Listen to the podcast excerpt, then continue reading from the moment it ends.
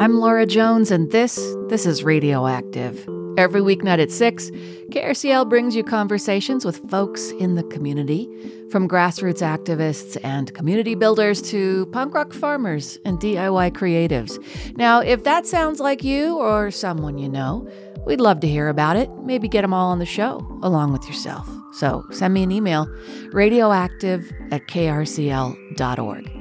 Tonight, in our ongoing partnership with Equity, Diversity, and Inclusion at the University of Utah, I'll be sharing an excerpt from Reframing the Conversation, this time, Thriving in Your Own Body. As part of Women's Week on campus last month, EDI convened a panel of body positivity activists and professionals to discuss how to broaden our definition of beauty and health and to embrace diversity, including perspectives on race, gender identity, hair type, and body shape. Before we get there, Congratulations to Judge Ketanji Brown Jackson. Earlier today, the U.S. Senate, in a vote that included three Republicans, mind you, among them Utah's own Senator Mitt Romney, well, they confirmed her to the Supreme Court of the United States. And now to rallies and resources, some things to get on your radar. Wednesday, April 13th, options for eliminating the sales tax on food in Utah, a Zoom session with Crossroads Urban Center and Cork a multi faith response to poverty. Doesn't cost you anything, you just need to reserve your Zoom seat, and we have a link in Rallies and Resources for you. Thursday, April 14th, Muse at the University of Utah presents Chris Wilson on the master plan. As a teenager, Wilson was sentenced to life in prison without parole. Now he's a successful entrepreneur, storyteller, artist, and social justice advocate. Admission won't cost you anything, but you do need to sign up for it a link at Rallies and Resources for this as well. Black, Bold, and Brilliant happens Tuesday, April 19th, a special screening of Follow the Drinking Gourd in collaboration with the Utah Film Center and KRCL. And then Thursday, April 21st, Women Who Succeed presents a conversation with Dr. Bernice King of the King Center, founded by her mother, Coretta Scott King. Women Who Succeed is a program of success and education and that provides opportunities for girls and young women to grow into leadership and confidence here in our community. To find the registration link for this and the other events, just go to krcl.org, click on Community Affairs to find the Rallies and Resources page. The Utah Women and Leadership Project has a new snapshot out about human trafficking among Utah girls and women. To find out more, I spoke with Dr. Susan Madsen earlier today by Zoom. Here's that conversation. Hello, how are you? Good. Great to be here. Thanks for the invitation. Absolutely. I always love the research that your group does out of Utah State University these days. So tell us what brought this issue about. Is it the first time or is this a repeat snapshot? No, this is a, an initial snapshot. We have not had one on human trafficking among Utah girls and women. And actually, it's always been on my list of something I thought would be important because through the years, I've chatted with people that really their hearts are in this and they really want to um, help those people um, that, that have really experienced this. Um, and so we had uh, a faculty, uh, adjunct faculty at the University of Utah, Dr. Lindsay Gezinski, who um, who led this research and that is she's an expert on this topic. And so we pulled her in and and she took the lead on this study. And and one of the things to set the stage is so interesting because so many of uh, people including myself through the years you know we think human trafficking is only really in international settings but it really is in the united states and it is in the state of utah in urban areas and in rural uh, areas of the state too. Well, let's get some numbers on this from the macro to the micro, as your report states. Yeah. So one of the things that that we've looked at is all the data that we could come up with, and there needs to be more data because we didn't pull in. I mean, we looked and uh, uncovered, moved every rock to uncover every piece of data. But what we found is uh, in 2020 in Utah, the human um, trafficking hotline, which is a national hotline, actually for Utah received 182 tips, which mostly came from community members or victims of trafficking themselves. And of 182 tips, 64 were considered evidence for potential human trafficking, and most of them, about 66%, were sex trafficking um, in massage parlors or uh, spas or or hotels and things like that. So that's that's interesting. What we a couple of other things. Um, I highlight. I wrote this introduction in February of 2021 just I don't know if you remember this, Laura, but in Orem, in Utah County, six people were arrested for human trafficking and prostitution. And um, as I mentioned, in 2020, the 182 contacts through that hotline. In 2019, 157 victims and 39 traffickers were identified. Um, and and my last one in 2018, the Utah Attorney General's office conducted 49 human trafficking investigations. So some people may say, well, that's not thousands and thousands, but that's still a lot within the state of Utah.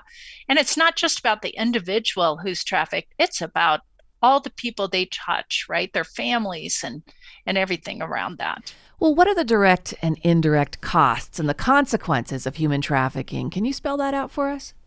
Well, the the well, let me just say this human trafficking is a money making industry. It is for money making. Um, and I, I think there's sometimes other reasons, but that really is the number. And we don't know how much in Utah, we don't have that data.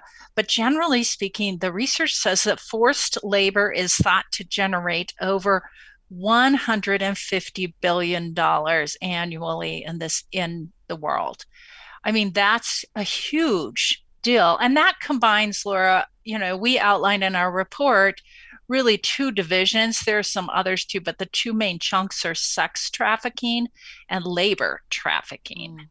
So um, there's, and I, I don't have the number right in front of me, but but uh, most of of the um, sex trafficking is is girls and women.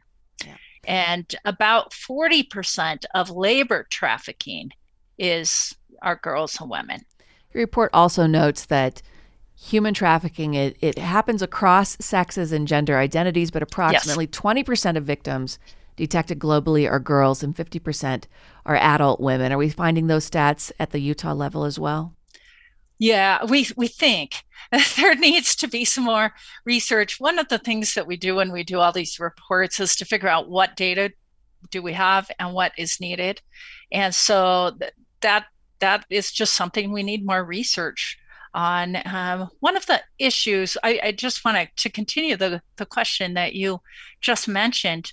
Um, human trafficking. I talked about you know hotels or motels but human trafficking, again, thinking about sex trafficking as well as labor trafficking, and there's some overlap there, happens in domestic work, agriculture, mining, fishing, factory work, traveling sales crews, uh, restaurants, construction, uh, massage, like we talked about, and other venues. Um, and and I, I have to say that, you know, you think sometimes that people would just, why do they do that? Why? But but there's you know um, there's reasons that sometimes these traffickers withhold payments, levy high interest rates, charge for basic needs like food and housing, and those things. And traffickers play on desperation. In fact, I'm mindful of some stories of the war in Ukraine about women and girls and children being greeted at the border as they flee with dubious offers of help. And so there's an eye out for traffickers in that situation. It is so sad um, how people really do look for the most vulnerable. and so, uh, you know, globally, but you see some of these in Utah. You know, someone, um, some of the factors that make it more likely that somebody would be trafficked include this is according to the research poverty, family separation, forced displacement, that's what you were talking about, oppression, religious persecution, natural disasters, um, uh, restrictive migration policy, political dissension, armed conflict. Is this this is sounding just like what you talked about, and situations in which social, economic, and employment opportunities are, are lacking. And also, people that struggle with substance dependence, homeless, abuse like sexual, physical, emotional, undocumented immigration status, kids that have run away from home, uh, foster care kids, um, things like that. Yeah. Uh, the, the most vulnerable. So, what are some of the solutions or recommendations uh, in the snapshot for how folks can identify this, combat it, get involved in correcting or rectifying the situation in Utah? Well, um, the lead researcher, like I said, uh, Lindsay is really the expert here, and she really pulled together three elements that we kind of buckets. And the first one is prevention. And oftentimes, I have to say this in things like, you know, I've done a lot of work in the sexual assault, domestic violence, those kinds of things, we don't do really well. I'm just calling it out. In Utah, we don't do well at the prevention piece. So those things can be the prevention could be like including community and school based education, you know, with kids specifically. And then, of course, parents. I mean, just reading this three, four pages can educate everybody. Like maybe I should be paying attention when I see things that someone in Utah could be trafficked. So just raising awareness and the education and those kinds of things is is one that prevention. The second really is identification.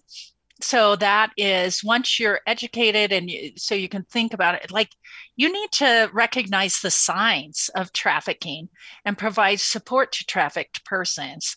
Um, so I think screening tools for people like in social services or or the law enforcement, uh, medical people, people dealing with uh, criminal legal settings, all of those, when you really um, have some training, even a one time training for an hour or so to just help us pay attention, I think that that would be that that really helps us move forward. And a lot of people don't even know that there is a national human trafficking hotline. Um, Let's give that out.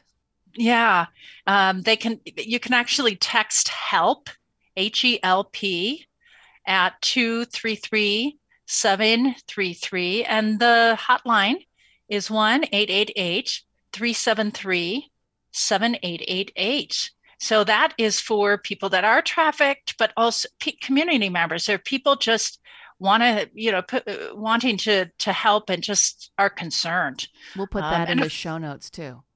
That would be great. Then the third third one is really the intervention. So um, there are some organizations that that do help. And and of course with every issue laura i mean i'm always saying we need more funding right that is an issue here um, but there really are needs of um, it's critical, first of all, to eliminate the threats of human trafficking so survivors can receive immediate and long term help. Um, and that could be housing. Housing's a big one. Services like medical services, legal immigration assistance, and, and just many things like that. And, and I do want to note, we haven't talked about this, that oftentimes people really say, well, all people human trafficked, you know, are people that have an accent, they speak a different language, or they've come over the border. However, you know, the research in Utah specifically and other other places says about half are folks that we would put in that bucket, but half are citizens uh, in the United States um, that that really have those poverty and those substance abuse, those kinds of uh, factors that they are struggling with.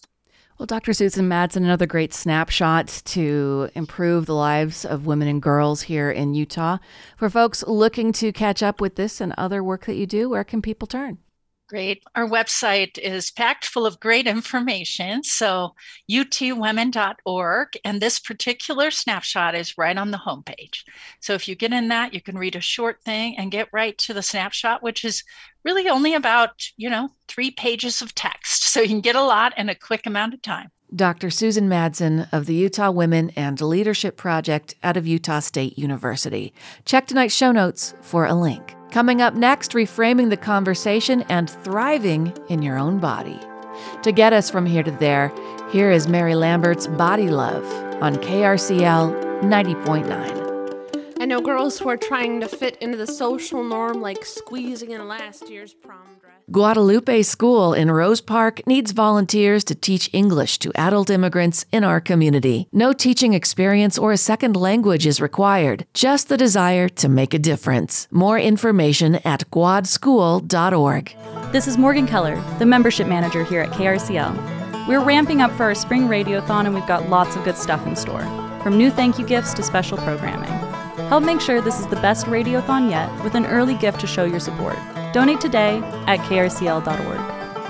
Welcome back to Radioactive. I'm Laura Jones. Coming up at 7, it's Democracy Now! with Amy Goodman and Company, followed by Thursday Night Psych Out with DJ Mike, The Dirty Boulevard at 10.30 with Gianni, Rich Parks checks in at 1 a.m. for I Don't Sound Like Nobody, followed by Illustrated Blues at 3, and then a brand new day with John Florence at 6. You can hear the last two weeks of any program on demand at our website, krcl.org. For the rest of the hour, we present to you Reframing the Conversation Thriving in Your Own Body, a panel discussion recorded last month by Equity, Diversity, and Inclusion during Women's Week at the University of Utah. Moderating the conversation is Dr. Lexie Kite. She and her identical twin, Dr. Lindsay Kite, are co authors of the book More Than a Body Your Body is an Instrument, Not an Ornament, and co directors of the nonprofit Beauty Redefined. Dr. Kite received a PhD from the University of Utah in the study of female body image and has become a leading expert in body image resilience and media literacy. We pick up the panel conversation as she introduces the panelists. Let me introduce you to our awesome panel of speakers. I'm going to start with T. Anthony in the middle here. T is a non binary trans feminine individual passionate about enabling people to discover their authenticity through self compassion, curiosity, and making love to discomfort. They are currently a senior in the College of Fine Arts, majoring in musical theater, and are privileged to serve as the collective representative for the Department of Theater SAC. That's the Student Council? Student Advisory Committee. Student yeah. Advisory Committee, mostly there. She believes everyone is entitled to loving their body and discovering what healthy feels like for them in a world cluttered with diet culture that places stipulations on what looks desirable or is acceptable, especially for feminine centered folks. She is an energetic, grounded, and compassionate soul looking to spread love and light in this life's incarnation. She is enthusiastic about poetry, fashion, spirituality, and her plant children that I bet have thrived in a pandemic oh, with all that thrived. extra love. She's a certified yoga instructor, energy healer, and zealous freeform dancer. Next up, we have Alicia Dersaw Garfield here on the end. Alicia is a visionary and builder doing vital work for black girls and young women in an unlikely place, Utah. Her nonprofit organization, Curly Me, is on a mission to educate, empower, and encourage girls from 5 to 14 years old to be their best selves through community events and mentoring. She began developing and hosting events such as Change the World with Her, where participants get in person access to professionals like pilots, city planners, and news anchors to learn about different careers and ask questions. Other events like High Tea with a Twist allow girls to wear their hair in twist outs or plaits, get dressed up, and be girly. Today, the organization continues to be a valuable resource for young black girls and their families throughout the state. Outside of the organization, Alicia enjoys being newlyweds with her husband, Malijah, working a day job, don't we all? Karaoke and meeting new people. Finally, we have Kelsey Jepson right here next to me. Kelsey is a body acceptance coach who helps those who struggle with negative body image to dismantle fat phobia and love themselves through radical mindset change and body acceptance. Kelsey is also a professional actor, director, and educator. She's worked professionally for over 15 years and holds a BFA in acting from the U, from the theater program. She has also lived and worked in Minneapolis, where her passion for education was ignited at the Tony Award winning Children's Theater Company, and in New York City, where she served as a program director and educator with the Shakespeare Forum. Kelsey is an activist who is committed to serving oppressed, marginalized, and underserved communities with the mission to dismantle systems of body oppression.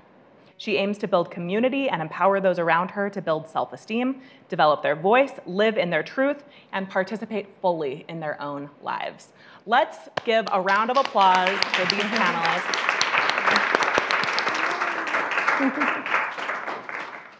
First of all, I just I want you to tell us a little bit more about yourselves. What paths in your life led you to do the work you do now? And why is radical body acceptance in whatever form you take it in important to you? Anybody can start.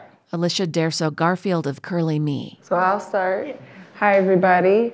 Um, my path to doing what I do now um, started as a child, of course. Uh, we work with children in the organization, but I didn't think I realized until I moved to Utah how big of um, a community impact uh, I had on my life until I moved here and saw that the community wasn't as big as the community I had as a child. And so I came out here for something totally different. I was only supposed to be here for two and a half years, and that was the deadline. Okay? Um, but when things changed and I just prayed about it and really started to think about what was my purpose in just existing in life, um, I started, my eyes were open to to the possibilities. And I was able to see a need and be able to provide some sort of solution to the community that I did not see, but was desperately needed in, um, in Utah. So that's why Curly Me exists um, in its form now. Tell us a little bit about that process of starting a nonprofit, yeah. how that worked. So um, I just started doing community organization organ, organizing because that's what I, that's the community I came from. My mom and dad, um, George and Beverly, they might be on the live stream. Hey, parents. uh, shout out to them. Uh, but they did a great job in showing me that if you see something you want to be a part of or you see something, be the change you want to see, basically. Mm-hmm. And so um, I didn't know I needed to start a nonprofit what I did was I just wanted to be a part of the community, but you really can't um, go far with just here and there. Um, so we decided to become a nonprofit and really um, develop our programming to make sure that it's a staple in the community and apply for grants because you can't do that without that, certific- that certification, that status. So um, it's been a learning experience for sure.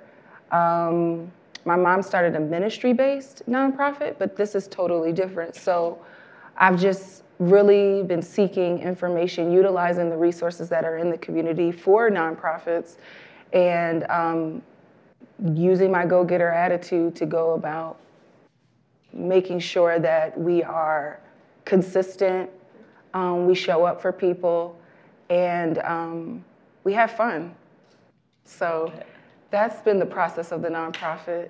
We became a nonprofit in 2018. Um, we had been doing programming since 2015, so it took us some years, but it definitely um, has paid off for sure. What does radical body acceptance look like to you? So, radical body acceptance, um, going back to my childhood, I didn't realize certain words or certain comments about um, my hair or um, just my body. I grew up in a predominantly white space, um, so my body didn't look like everybody else's body. And um, my parents at home were very supportive, and so everything started at home. When I went out into school and I knew I didn't look like everyone else, that was okay because when I came back home, my parents were reassuring me that I was I looked fine. I had a community who reassured me that you're beautiful and this, that, and the third. But coming out here, I've realized that um, body reassurance, body acceptance is a big, big thing because you really have to seek it out. It's not in your news, it's not in your classrooms all the time, it's not in, in, in the different professions. So to me, it is accepting yourself regardless if of if you're the only one in the room that looks like you, it's okay. Mm-hmm. And but that's something that you really have to start telling yourself um, from a young age, especially growing up in Utah.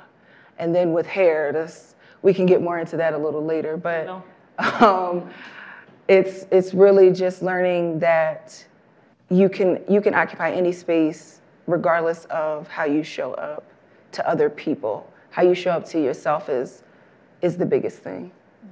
Beautiful. Thank you. Who wants to go next? I will. Yeah. Um, I'm T. Um, so my journey to Utah started four years ago when I came here for college. I grew up my whole life in a small town called Paducah, Kentucky. Um, I feel like my body journey has been very interesting because I have existed in multiple gender expressions, one that was forced upon me and decided for me, and then the one that I later came to found for, find for myself. Um, I've existed in a bigger body, um, you know, 100 plus pounds than this. So, um, but in a different different gender identity. So it's interesting to see how the different genders expressions are treated and the expectations placed upon them. Um, so when I came to college and I was 1,200 miles from home and not in a small religious community, I finally had space for myself to think for myself, to understand. I don't know how to think for myself. Um, so, and in a city like Salt Lake, that is more of a bubble. Um, it was like a whole new world to me. So um, through inclusive spaces on campus, through friends who didn't even ask questions, no, um, you know, side eyes or glances, fully just able to be vulnerable, um, I was able to come into my gender identity and then a year later come into a new gender intersecting identity. Um, so it's interesting for me to exist as a non binary person where with the body, it's like you don't feel in either binary. Um, and then as a trans feminine individual, it's like, oh, I see one of these binaries that I've admired since I was a little kid. You know, like I want to wear my mom's heels. I want to, you know, wear my blankets as dresses.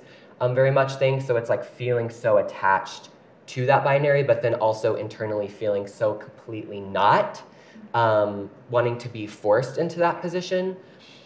Um, what has helped me find peace with my body and my uh, genetics, I guess you could say, um, in my femininity, where it's like you can't have body hair, you can't um, have short hair, can't being what the world says, if that makes sense. Yeah. Um, has been yoga, freeform dance. I was certified as a yoga teacher in November, um, and that has helped me come into my body. I feel like transformation starts inside and then comes mm-hmm. out. You know, that is growth, that is um, change. But being embodied starts with you, it starts um, from within. So being connected to your breath, being connected to your mental dialogue, kind of what mm-hmm. you were mm-hmm. saying, like um, it starts with what you tell yourself. You know, so any, anyone can say, "Oh, your hair looks great, your outfit looks great," um, but until you believe that for yourself, you don't. You want to get to the point where you don't need anyone to tell you that. You don't need anyone to tell you you're special or that you're beautiful mm-hmm. because you know that for yourself. Um, and yeah, yoga and freeform dance. Just just moving your body. It doesn't need to look like anything. What it feels like can be so powerful and transformational. Um, I got a little lost there, so thanks for sticking with me. Oh yeah, um, that was perfect. But yeah, that's where I'm at. So. Thank you so much. That was perfect. I love your thoughts about embodiment. That is one mm-hmm. way that we can all come back home to ourselves instead of trying to serve a purpose of being looked at, of fulfilling the sights, the hopes of an onlooker. That will never serve us. So that your your thoughts about embodiment are really beautiful. Thank you, Kelsey. Yeah. Um, so I grew up here in Utah. Um, and my first memories of hating my body were when I was eight years old. And I actually believe it was probably before that, um, but I just can't remember it. Uh, so I then that eventually turned into an eating disorder a few years later, unfortunately. And with a couple girls in my neighborhood, we would not eat together. We would call each other if we got hungry. We would exercise incessantly. And unfortunately, that led one of them to die. And it was horrible and life changing. But I realized, like, at a very young age, oh, I have to eat to live. And so I did. And that, of course, resulted in weight gain, as it should have. But everybody in my life commented on it my friends, my teachers, my parents, my family, my neighbors, you name it. Anyone that saw me we, in our culture, we think, oh, we can make any body comments we want. um, whether that's a, a, compliment or you know like saying, saying, something negative. So that unfortunately led me to decades of disordered eating, uh, body shame, and eventually I went to therapy, and it was actually in therapy that I was able. My therapist helped me name I'm fat phobic, and that blew my mind. I'd never even heard that term. Um, and I want to tell you, my definition of fat phobia is the fear of fatness on ourselves, coupled with the systemic hatred of fat bodies. Um, and so we've inherited that. That our country was founded on anti-fatness, anti-blackness, systems of body oppression. Um, so it is not our fault. It's not my fault that I had those narratives, but I did internalize that. And so um, I found intuitive eating, and that was a game changer for me to start healing my relationship with food, but it did not help me dismantle my fat phobia. And so I looked for a program or a group to help me with that, and I couldn't find it. And like you were saying, I realized that with, like with the support of my therapist, that I needed to be the change I wished to see. So I don't feel like I chose this work of body acceptance. I feel like it chose me.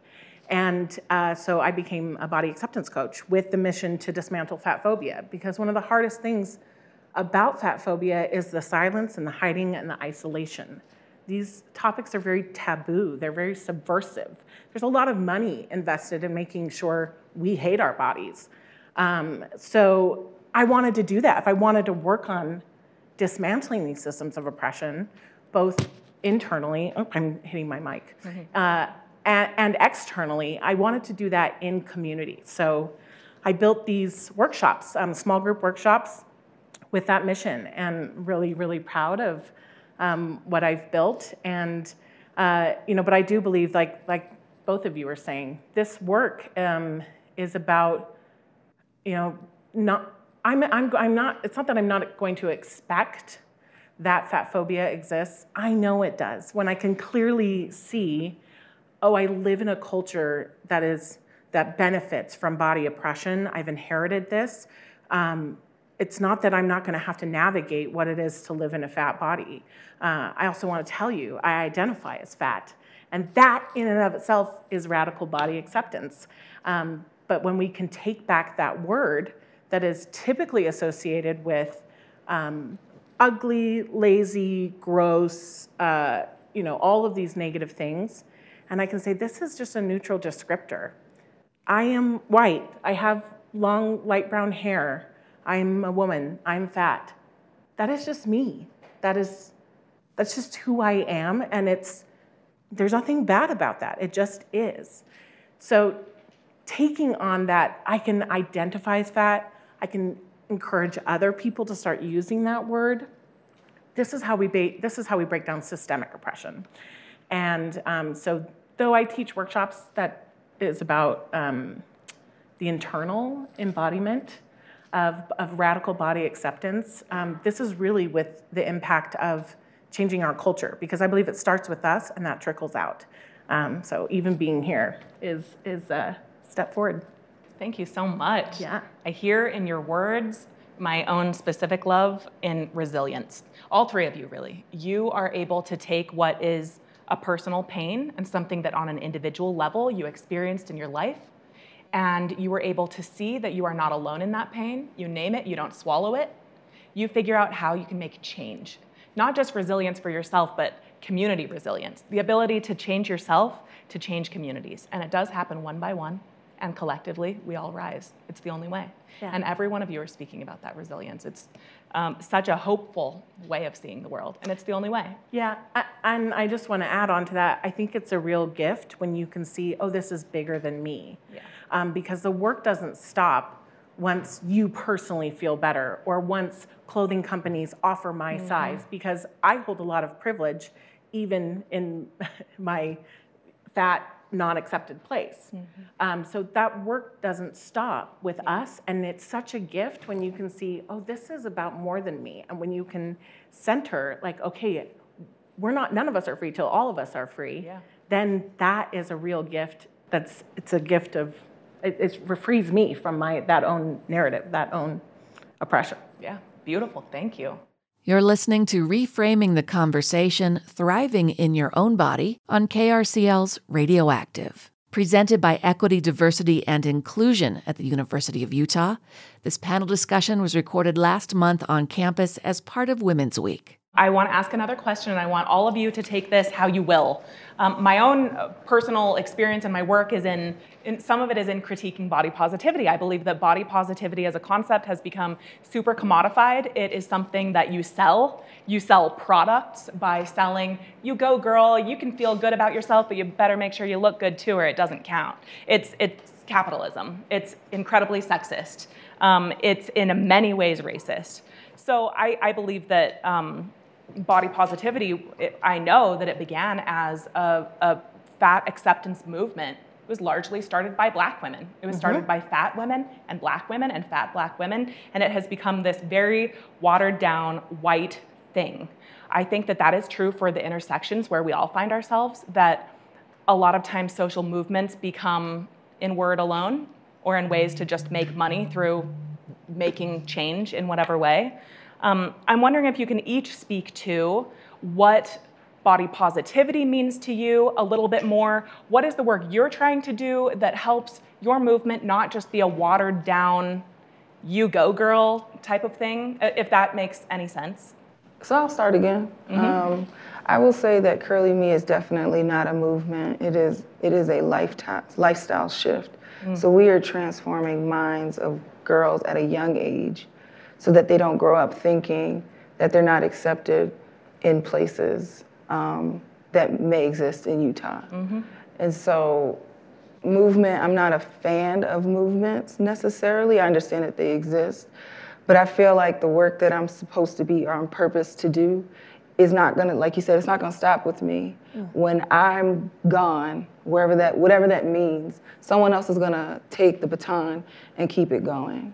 And so, in regards to body positivity, um, it's it's not always about like your this side of your body, but we work on the hair mm-hmm. and the mind. And so, when you find out, well, a part of the beginning stages of Curly Me, when you find out from parents that their daughters um, don't like their hair as young as 3 mm-hmm or when we talk about um, body acceptance, um, as young as five, they're adultified. Adultification exists. So, adultification bias, there's a study out of Georgetown Law that talks about black girls are, as young as five, um, their bodies are adultified. So, like, they're not protected. They are seen as older. My, my, myself, I was 13, someone thought I was 16 based off of what my body looked like. No questions, just no, not, when you start talking to a 13 year old, you know they're 13.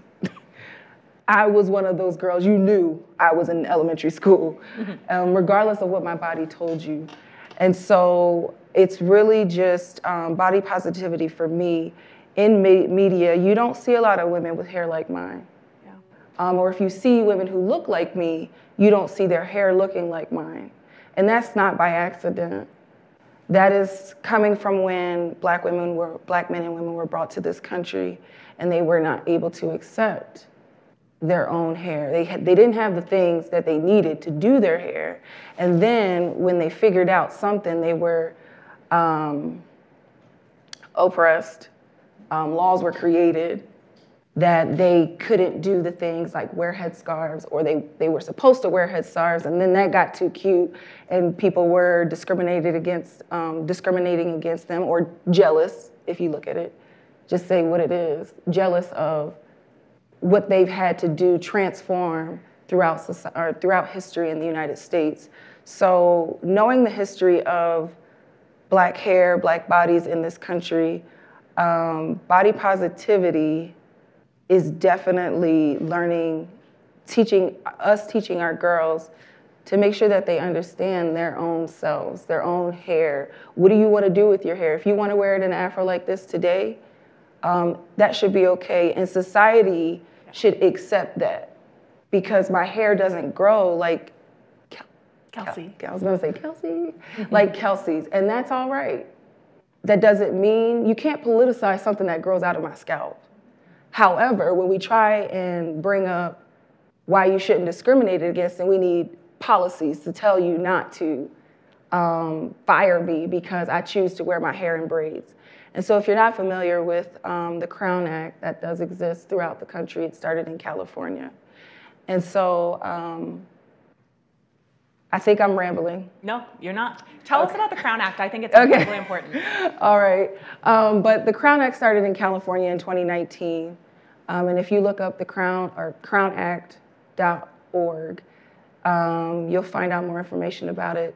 And it basically says that um, men and women like myself that have immutable characteristics like our hair, this can't be changed.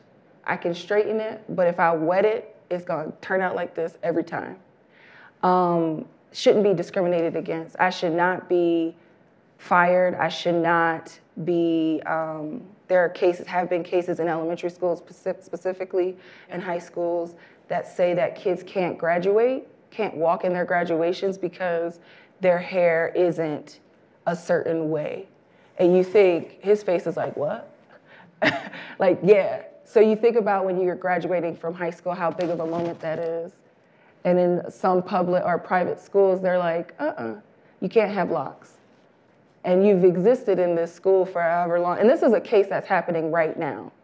So you can look it up. Um, I'm, it's I'm trying to remember where it's at, but it's a young man who is not able to graduate because he goes to a private Christian school and he has locks and he can't have hair in his face. But this has existed for some time where um, the Crown Act, if passed in their state, they wouldn't be able to necessarily do those types of things. And so we've tried to get it passed here two, for two years. the first year, we were referred to as you people. Mm-hmm and um, shown photos of young children that were not the senator's children. They were black children, and he just thought it was okay, black bodies not being protected, to take pictures of these two little kids in a grocery store that he had talked to the, the father, and um, I don't know if he got permission or not, but just thinking about that is just like, wow, who, who is going to protect these black kids from, I'm not gonna call him a predator. I don't think he was, he had any malicious um, intent, but what makes it okay to just take pictures of kids you don't know?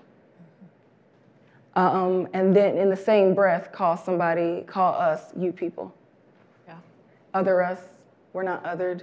We're a part of, you know, this, this state, the, the country.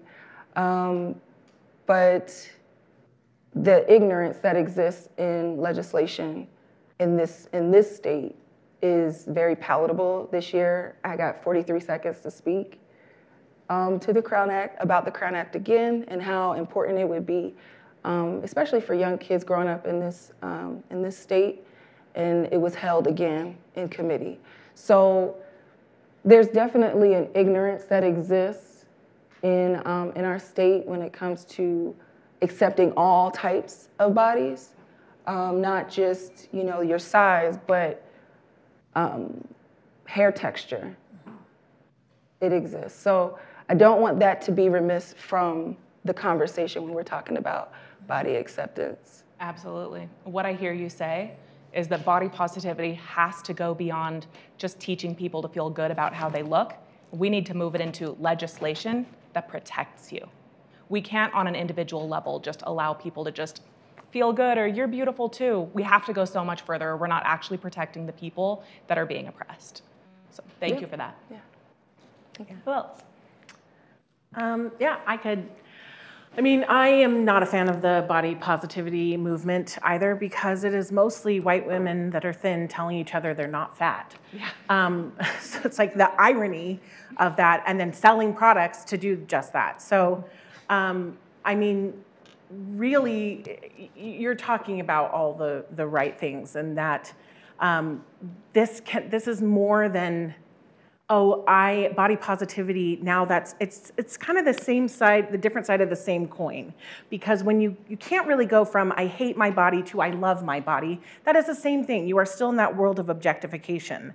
And so like i use a body neutral approach mm-hmm. um, and I, I like that as a practice that actually it doesn't really matter if i hate my body or i don't like how i look I still am worthy of existing and existing safely. That part. That part. Um, and being, and like that, that is, uh, loving my body is not um, the goal. And I think that um, some people, when they come to work with me, they think, oh no, the goal of the end of your workshop is not that I'm going to love my body. And I said, no, because, um, you know, I say body acceptance is not something that we arrive at, it is a repetitive practice of staying with ourself as discomfort, again, that we've inherited um, about our own body arises, or oppression that we face of, I don't fit in this chair, I don't fit in this space, I can't find clothes, I can't get medical care, I can't get life insurance, nobody wants to hire me or promote, right? This is like the systemic oppression that I'm talking about, that, that even when those things arise, that um, I can feel neutral about whether or not I love how I look or I love my body because that is not a prerequisite for just existing and being protected and being loved and being respected. Thank you. Yeah, beautiful things, both of you. Um, sort of relating to the media question in this number two. Um, as a trans feminine individual, you know, I have genetics where I grow hair in my body, which is not a traditionally feminine trait because, um, well, the removal of body hair is actually a racist and um, misogynistic patriarchal act um, that was used to separate, you know, white people, white women from black women, and white people from people of color. Um, Alok Menon, they are a poet, super big in this movement, so they've been very inspirational to me. I just had to say that. Um, it, it does come with like accepting the discomfort that is mostly projected onto you from other people. Um, you know, like I can speak from my own experience. I hated my body hair when I came into my sort of feminine ideal because it's like no one will take me seriously as a woman, no one will take me seriously as a feminine individual. I can't wear bathing suits. You know, like I paid over a hundred dollars, sort of what you were saying. Like we have to pay for, or what you were saying earlier. You know, it costs to be a woman. It costs to experience femininity, but not the femininity you want, the femininity that the rest of society expects you to fit into. Okay. Um, you know, absolutely ridiculous that I had to put myself through pain, have rashes on my body, so obviously I won't do that again.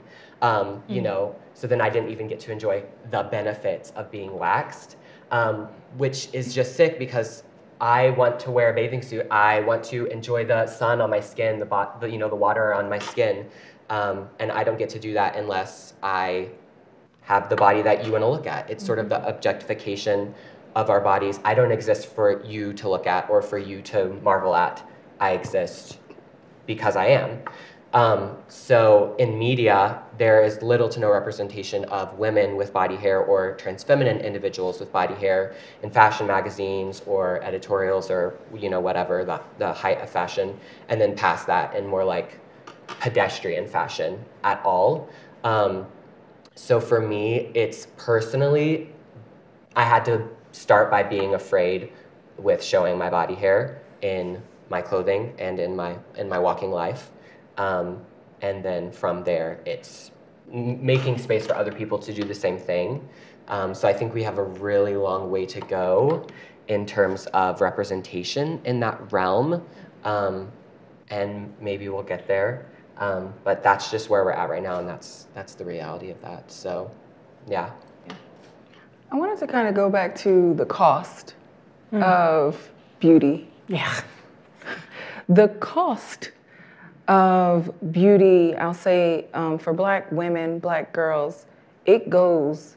It's a billion dollar industry in our community, and when we think about um, the, you know, body positivity and what you normally would see on um, on different television shows and even the news. I go back to the news because like our, I grew up with my parents watching the news all the time, and it would always be a black woman with straight hair.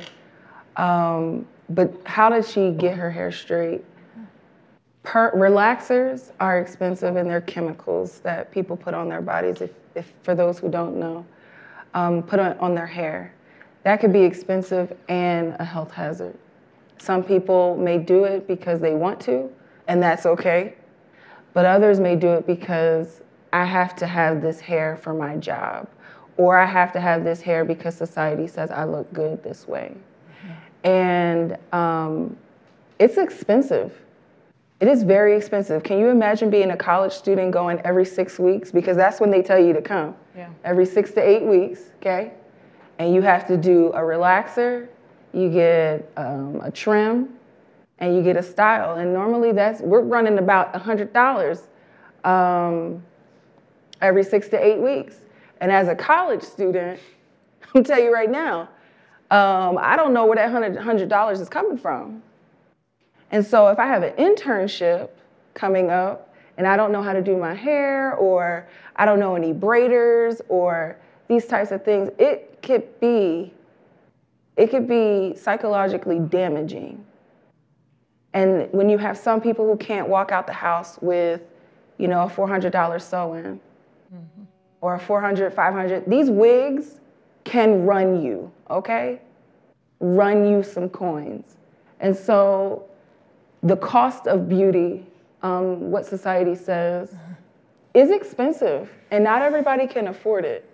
But society will try and make you think that you need to figure out how to fit in the mold. And, it, and it's not just, you know, you have society and you also have your own community. So, like I talk about, my community was pretty supportive.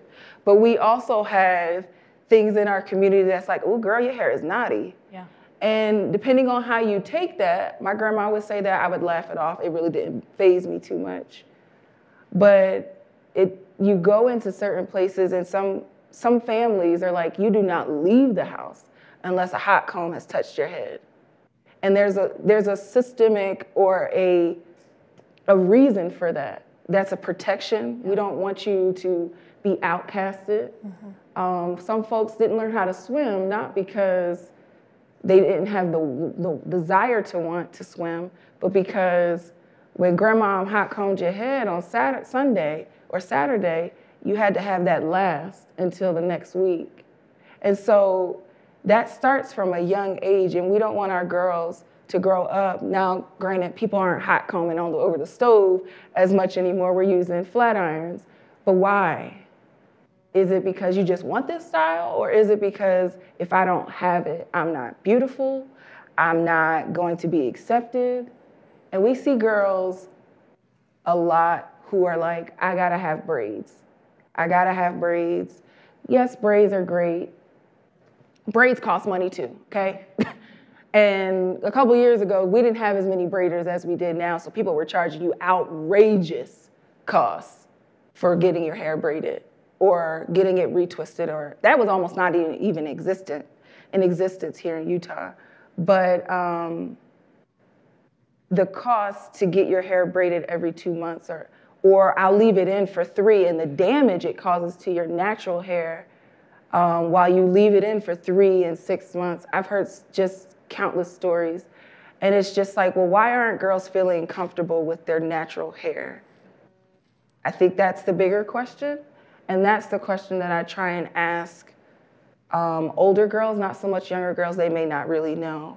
But older girls can kind of give you some words, just some descriptive words of why they feel the way they feel. Yeah. So I do want to also mention the cost of beauty because yeah. Kelsey mentioned about the how we have these products that are pushed, and it's okay for skinny women to be, you know, skinny, but but it it becomes gray when they're like, well, you can be like me. Yeah. Girl, ain't nobody trying to be like you. Yeah. well, and and I'm really, really happy that you're bringing up the cost because one, there's like the literal cost, but there's also the cost of can my life be about more than shrinking oh. myself? Can, can we do more with our lives than, and especially women? Um, and and th- now I always say that fat phobia impacts all of us. None of us are free from the harms of it. And I see men being impacted more and more. And toxic masculinity says men can't even talk about this. We, men can't even like say, "Hey, I feel um, I feel bad about myself. So, I mean, there's all of us are impacted by that. But I just think, man, what could we do if we didn't waste so much money, time, and energy hating our own bodies, on buying products to shift our own bodies? Can we do more with our lives? Can we do more with our community? And that cost, I mean, it shakes me to my core. And uh, so I'm really happy that you've you've added that to the conversation because the brain space mm-hmm. that that captures, that that holds hostage, is is not okay. Mm-hmm. The collective burden that is required for people who identify as female is great, and you guys represent intersections of that, at race, at gender identity, at body size. These are ways that women are asked to take on a massive, expensive, painful burden. A portion of our lives and our consciousness has to be dedicated to how we appear. Mm-hmm. And uh, that I'm so glad we're having this conversation because once you see it, it's the first step to fighting back. Like each of you are doing. Your own lives and missions are doing that work. And when we all feel the truth of this message, we all take it upon us however we can to change, to change ourselves, our perceptions of ourselves and our perceptions of everybody else in this room. And then we take that out and try to figure out how we can make real change. And we all can. And it starts with how we talk about ourselves, how we talk about other people. It extends so far beyond that. The change makers just in this room and listening on this stream at the University of Utah and beyond, you guys are the people that will continue on in these changes. Thank you so much for your thoughts here, you guys, and for your work. Dr. Lexie Kite from Reframing the Conversation Thriving in Your Own Body, presented by Equity, Diversity, and Inclusion during Women's Week at the University of Utah last month. Panelists included Alicia Derso Garfield of Curly Me, student T. Anthony, and body acceptance coach Kelsey Jepson. Check tonight's show notes for a link to the discussion, including a Q&A section we just didn't have time to fit in, and a transcript. A big thank you to Eunice Contreras from EDI, who made sure to get the audio we shared with you tonight.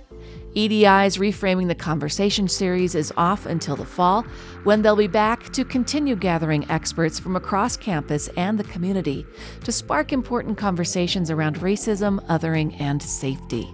I'm Laura Jones, and thank you for plugging into your community with Radioactive tonight and every weeknight at 6 here on KRCL. Questions, comments, suggestions, just send me an email radioactive at krcl.org. Till next time, have a great night.